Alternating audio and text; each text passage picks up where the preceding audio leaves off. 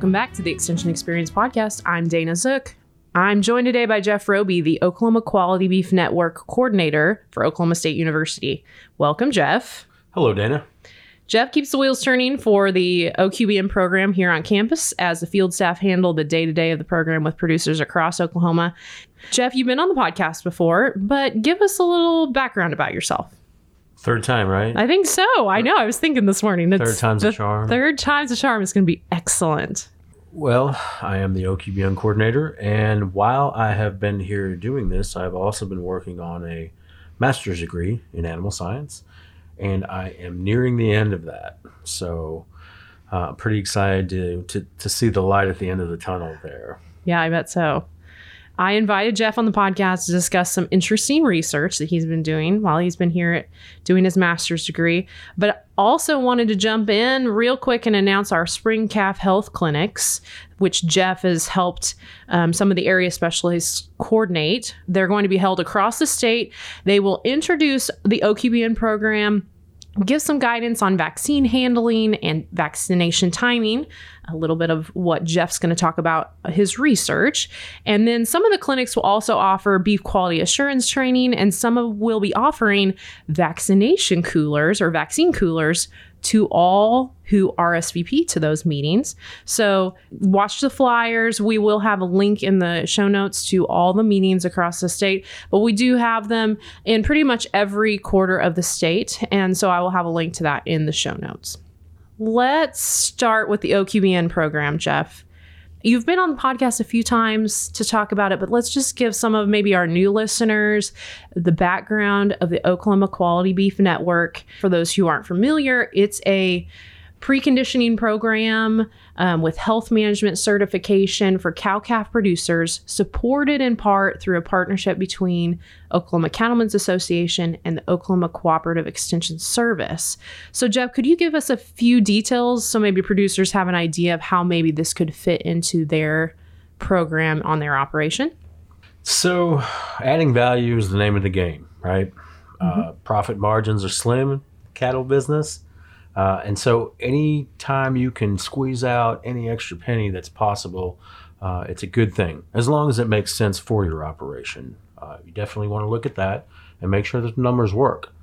Uh, but historically, uh, over the last ten years, producers that have been uh, enrolled in our program have enrolled their calves, uh, average about a fifteen dollars uh, per hundredweight premium Uh, for their preconditioned calves over non-preconditioned calves. And so, like you said, uh, the program offers value-added marketing opportunities and health management certification. The program has several requirements that producers have to meet uh, in order for their calves to become enrolled in the program. Uh, and it's a pretty simple process. Buyers definitely see the value in these calves, and uh, I think our participants also see uh, that value as well. So, Jeff, some of the things that we require in the program, producers are already doing, such as castration, some vaccination, um, bunk training, or, you know, feeding them a little bit during the preconditioning program. Weaning of forty-five days is what our requirement is. Some producers with just maybe some tweaks to their program can really fit in very well and, and take advantage of some of that those marketing opportunities. Yeah, absolutely. That's very common. Uh, I get phone calls from producers across the state all the time that say, you know, I'm already doing, uh, I'm already vaccinating, I'm already castrating uh, my bulls, we're, are, we're already weaning and, and preconditioning, but we're not getting credit for it. And so mm-hmm. I think there's a lot of producers out there that uh, are doing the work, but they're not getting paid for the work. And so that's the thing that, you know, we want to make as many uh producers, cow-calf producers, aware of the program as as possible. Right. Like Jeff said, he's a graduate student here at the O S U Animal Science Department. He has done some research examining vaccination strategies for bovine respiratory disease. And we refer to that, just to make it simple, as B R D. And it's a complex of a variety of diseases. So, Jeff, as a refresher, could you give us a little background on the B R D complex and how it can impact calves? Uh, bovine respiratory disease is a uh, multifactorial disease, um, usually, usually resulting from stress, uh, uh, the primary viral infection, and then also a secondary bacterial infection.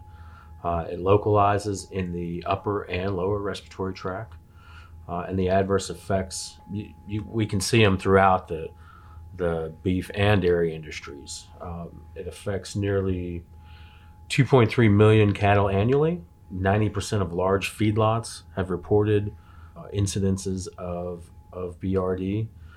Uh, and in particular, B V D, uh, bovine viral diarrhea virus, which has been identified as part of the B R D complex, is one of the primary pathogens uh, that causes infection. Uh, and it has been linked to significant, as a significant contributor to economic loss uh, in the feedlots. So let's just talk about this for a minute or so. So just to give some perspective for Oklahoma producers. So here in Oklahoma, we have an extensive stocker sector due in part uh, to the small grain pasture, a lot of it wheat, that we have available in the wintertime. So a bulk of the calves weaned in the late summer or fall can conveniently utilize this forage resource, gaining a little weight um, during that, I call it a bridge, from weaning to the feedlot sector. So we gain a little, calves gain a little weight and, and really do very well on that forage resource. Now, I say this because we see so much impact on those particular calves in that sector from B R D, or we can see that. Jeff, tell us a little bit why it's crucial to vaccinate in general at the cow-calf level before those calves reach that stocker sector or stocker level. Well, there's been a lot of research uh, done that has identified the earlier you can vaccinate these calves, the better off they will be. Uh, it gives them time to uh, build up their immune system, uh, to build a more robust immune system uh, in a in a environment that is less stressful. Um, and so we recommend, with these preconditioning programs, we recommend getting these calves vaccinated early before they leave that ranch of origin. Uh, once they leave that ranch of origin, you know, then they're they're commingled with other animals. Uh, they're stressed from transportation, new diet. Uh, there's all kinds of factors that go into it that then increase that risk of exposure to the disease. So it's a risk management, form of risk management to vaccinate calves um, and get them kind of um, set to go before we maybe go through a livestock market, before we take them to wheat pasture or that sort of thing. Your research in your master's degree focuses very closely on vaccine timing. Let's first talk about the options for vaccination in the O Q B N program specifically, because your research pairs very well with our program. And let's talk just a little bit about that before we jump into kind of how the evaluation of some vaccine timing. Sure, yeah. The research was basically, in a sense, modeled after the options that we provide to producers, uh, uh, the vaccination protocols that we offer for them to choose from. And so option one being that branding and weaning, uh, and option two, pre-weaning and weaning, and option three, weaning and post-weaning. And so the, the, the two that we really wanted to look at were the were the two that that the that producers use most often uh, in the O Q B N program. We looked at data uh, over the last uh, five years or so and collected uh, information and and saw that option one, that branding and weaning, and then option three, weaning and post-weaning, were the most highly used protocols Uh, by producers uh, within the O Q B N program. And I think, just so to jump in here, I think probably we see that, do you think, because those are the most convenient times to get calves up? So when we say branding, not everybody brands, but that's like a springtime kind of working early. General term. Yeah, right, general yeah. term. But But we're we're getting our cows up, we're anyway during that time. And so we see producers utilize some of that timing just because that's kind of a convenient time to use it. So that's why I just wanted to throw in there. That's that's why we see that. Sure. A lot of it goes back to tradition. Right. Um, cattle ranches across the state have been working their calves uh, during the springtime for generations. Right. Um, and that's just something. Spring branding is a very, very popular time to work calves uh, here in the state of Oklahoma. Um, the other one The other option, uh, popular option is that uh, weaning and post-weaning, once the calves have already been right. uh, separated from their dams and they're they're held up in the in their pens being weaned, um, you know, they're all in one space, and so it's really convenient then uh, to to give those shots to the animals. And I will say that a majority of cattle in Oklahoma are spring calving. The a majority of the herds are spring calving cows. So um, that makes, that's why we do the fall sales. It's kind of why we're talking in that frame here, because a majority of them do that. Yeah. Historically speaking, uh, Oklahoma is a spring branding state. Um, mm-hmm. We have a few producers that enroll in the program um, to market calves, um, fall born calves in the spring, but definitely the, the, the majority of the calves are definitely spring-born. Okay. So, Jeff, what was your research objective?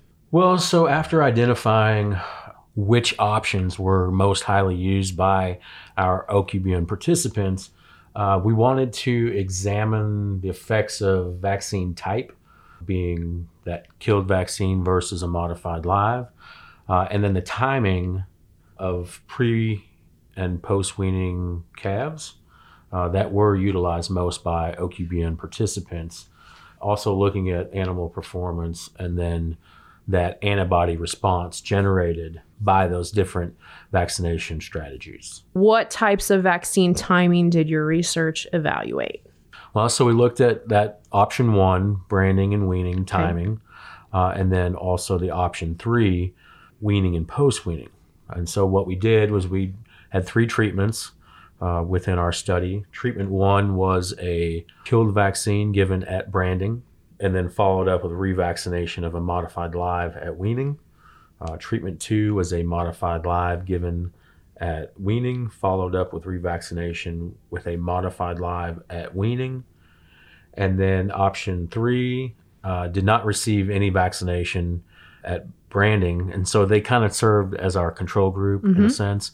Uh, they received their vaccinations. The first one was at weaning and then revaccinated uh, fourteen days later. Uh, both of those were modified live vaccines.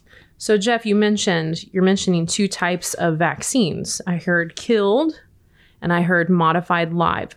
So can you give us a little bit of insight into the difference or why producers would use those two different types? Part of the reason uh, why we modeled uh, the study this way uh, was through some more back- background research that we had done. And we had seen that um, between two thousand fourteen, two thousand eighteen, we took a look at past producer uh, vaccination records. Mm-hmm. And we saw an increasing trend in the use of killed vaccines um, from two thousand fifteen to two thousand eighteen. We wanted to understand a little bit more. And so there was a uh, survey that was done by the Economics Department here at mm-hmm. O S U, the Oklahoma Beef Management and Marketing Survey of two thousand eighteen. Uh, and they found out that sixty-six percent of the state of Oklahoma has no defined calving season. And so we took that and, and one can speculate without having a defined calving season that the uh, reproductive status of the dam is probably also unknown. A safe route to vaccinate calves and cows with having an unknown reproductive status is to use a killed vaccine, because vaccinating calves or cows that have not had that uh, exposure to a modified live vaccine previously um, can, there is the potential for aborting fetuses. And so that's another reason why we think that that use of killed vaccines is so high. And it's and it's a little, I think p- producers see it as just a little bit safer. And for those producers that maybe haven't heard of that, their veterinarian probably has worked with them, you know, mm-hmm. to in, instill that sort of practice. Yes. But one of the troubling parts mm-hmm. about using the killed vaccine uh, is that the label requirements call for a booster about fourteen to twenty-one days following that initial uh, vaccination. And so the problem that, that we see a lot of, producers will get, bring up their herds to work their calves. Uh, a lot of times they're, you know, it's borrowed help, friends, neighbors, mm-hmm. whatever. Right. They work those calves, vaccinate them. they're not going to bring the, that whole herd back up again fourteen, twenty-one days later to right. give them a booster. Convenience, you right. know, like that's that's not convenient. No. And so that was one of the big things that we wanted to look at. Okay, we're seeing this this increasing trend in the use of killed vaccines, not being boosted. What exactly are we dealing with? Mm-hmm. And so we wanted to examine that, and we modeled it after that. Uh, and so we wanted to find out, these producers, you're using this particular strategy, what benefits are they seeing from it? Mm-hmm. So in each of your groups, you said you had three treatments. There's around fifty calves in each treatment. Is that what I, you told me before? Plus or minus. Plus, or, yeah, yeah, just around that the average. Total was uh, one hundred fifty-one calves. Okay. So how were these calves managed? Tell us a little bit about the background of the trial. This was a field trial. Mm-hmm. Uh, it was not an incro- uh, a controlled environment. Okay. Uh, and that was one of the, the other reasons why we did it this way, because there's not a lot of field studies out there examining these vaccination strategies. And so we used uh, one hundred fifty-one calves uh, at the O S U South Range, Angus, Angus Cross calves. Uh, they were approximately sixty-nine days of age, plus or minus thirty-seven days at the time we started the study. Uh, and then calves were assigned to treatments by their breed of sire, um, their sex, and date of birth. Uh, and then we took uh, measurements. We collected uh, blood and body weight measurements at six dif- different time points throughout the course of the study. The calves in treatment one and two, like mm-hmm. I had said, were vaccinated on day zero, which is branding. Branding, okay. Uh, and then they were revaccinated again on day one twenty-seven, which was weaning. And then treatment three got their first vaccination, day one twenty-seven, weaning, and then followed up fourteen days later with their with their revaccination. And so from weaning on for fifty-six days, every fourteen days, we pulled the calves in, we took body weight measurements, and uh, we also collected blood samples from them. Okay, so these blood samples, that was the key part of this. That kind of showed you how the animal's body took in that vaccine. Here I am talking very simply, Jeff. no, I'm not, I'm not uh, going to be a vet or anything, but you know, how that affected and how long that, that the titers, right? Is that the right word? Mm, that's lasted. It, yep. Okay, here we go. Lasted in their blood, right? So tell us a little bit about that. Maybe I stole your thunder there. No, that was, that's the measurement that we used. Um, the titer. The titer, okay. Right. Um, so we spun down the blood and separated serum from the whole blood. Uh, and then we took those serum samples and sent them off to the Oklahoma Animal Disease Diagnostic Laboratory here in Stillwater. Okay. Uh, and they performed the serology analysis uh, on those serum samples. And so that measured then the antibody titer concentration level in that serum. And so that's kind of a... Um, the antibodies, and let me interrupt you, the antibodies to prevent B V D, right? Is that what we're talking? Right. So, okay. So we gave those calves, uh, we, they were vaccinated with a uh, five-way uh, respiratory vaccine, right? I B R, mm-hmm. B V D, type one and two, B R S V, and P I three. Okay. Um, and so we looked at specifically was the B V D uh, type one. Okay. Um, and, and that was the analysis that we did. And so those antibody titers is the measure of the antibody response produced from that vaccine. And so it was different. It was varied based upon the product used, whether it was killed or modified mm-hmm. live, and then also the timing of that that that vaccine was given. So tell us kind of what you found. That's that's a great background. Tell us what those titer measurements showed based on the vaccine timing. So the uh, treatment two, the modified live given at branding, followed with revaccination of modified live at weaning, uh, had the overall highest antibody titers. The treatment one, the killed vaccine at branding, modified live at weaning, uh, and the treatment three that didn't get a vaccine uh, at branding. Those two treatment groups had the exact same amount of titers uh, at weaning, which was pretty much zero. And so that was probably the most interesting thing that we saw, was that those calves that were given a killed vaccine at branding without a booster, there was no booster administered, the results were the same as the group that got no vaccine at branding. And so it was a little alarming, yeah, I guess. Interesting. Um, very interesting, uh, because there's a lot of producers, I think, that think that they're vaccinating uh, for B R D at that point using a killed vaccine, um, but having no booster, it was no different than not giving them a vaccine at all. Some producers, again, I'll probably re- reiterate what you just said. Some producers may be feeling like, if I give this, no matter what it is, if I give this respiratory vaccine, killed or modified live, I'm getting some prevention to maybe, say, some summer pneumonia or some summer respiratory virus.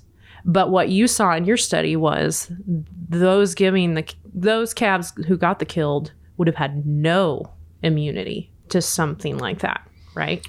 Well, based on the results that we had um, during that extremely vulnerable period of time, you know, pre-weaning and, and also early weaning, um, they did not have the antibody titers to suggest that there was any sort of level of protection there. Mm-hmm.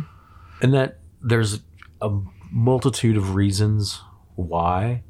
Uh, one, like I said, because that killed vaccine requires a booster. Mm-hmm.